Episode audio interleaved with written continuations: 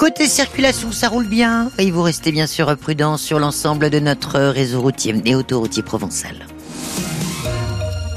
Florent Le c'est l'un des moments les plus importants de l'année pour les Restos du Cœur. La grande collecte annuelle, elle commence aujourd'hui, elle va se poursuivre jusqu'à dimanche.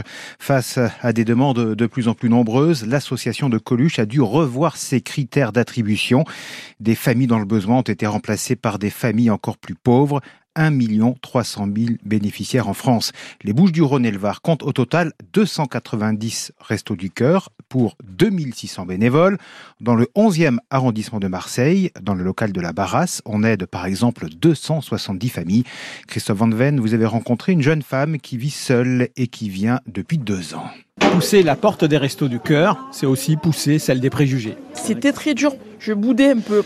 Pour moi, c'était quémander de la nourriture. Joël, 38 ans, vit seul à Marseille. Accident du travail, deux opérations du dos, invalidité. Je suis à 780 euros par mois, donc c'est très juste pour vivre.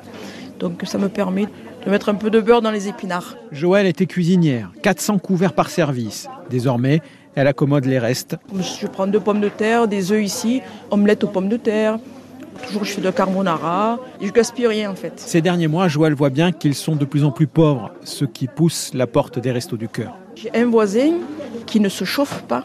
Du jour au lendemain, nos vies peuvent basculer.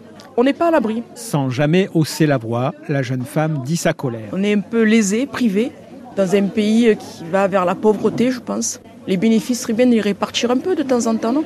Le monde est très dur actuellement. Et voilà, vous pouvez récupérer les hommes par terre. Hein. Ok? Grâce aux bénévoles si chaleureux du petit local de la Barrasse, Joël repart avec de quoi manger et le sourire. Un reportage signé Christophe Van Ven à Marseille. Grande collecte donc aujourd'hui et tout ce week-end. Et ne manquez pas le concert des Enfoirés ce soir sur France Bleu Provence en simultané sur TF1.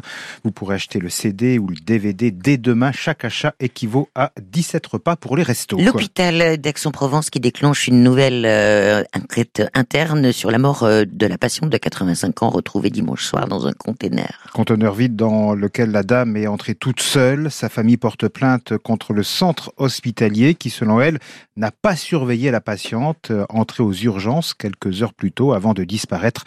L'hôpital explique avoir dû faire face à un afflux de patients, dont trois en urgence vitale, ce qui a nécessité une très forte mobilisation des personnels. L'heure du verdict aujourd'hui pour Ilias Akoudat, ce jeune de 22 ans qui a finalement avoué avoir tué le policier Éric Masson à Avignon le 5 mai 2021. L'avocat général a requis la réclusion criminelle à perpétuité avec une peine de sûreté de 22 ans. Verdict donc aujourd'hui. Et puis une compagnie de CRS est arrivée hier soir dans le quartier du Val des Rougières à hier. Ça représente une centaine de policiers. C'est le maire Jean-Pierre Girand qui l'a annoncé ce matin sur France Bleu Provence. Des CRS dans ce quartier où les trafiquants de drogue essaient de s'implanter. Les habitants sont apeurés par des tirs d'intimidation quotidiens.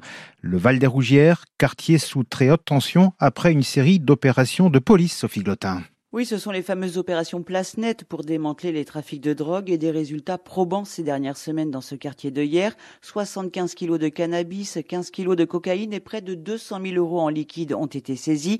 Plusieurs trafiquants ont également été interpellés et écroués. Mais la nouvelle s'est vite répandue et les trafics ayant horreur du vide, des dealers marseillais tentent désormais de prendre le contrôle du trafic du Val des Rougières. Selon la préfecture, cette lutte entre narcotrafiquants crée une situation d'insécurité dans le quartier avec ces tirs d'intimidation à répétition. Les dealers marseillais sont d'ailleurs dans le collimateur de l'État. Un arrêté préfectoral interdit aux habitants des Bouches-du-Rhône connus pour trafic de se rendre ailleurs. Les contrôles de police se multiplient de jour comme de nuit avec la fouille systématique des coffres de voitures. Sophie Glotin pour France Bleu Provence. La CMA-CGM réalise la plus grosse acquisition de son histoire. L'armateur marseillais rachète Bolloré Logistique pour presque 5 milliards d'euros.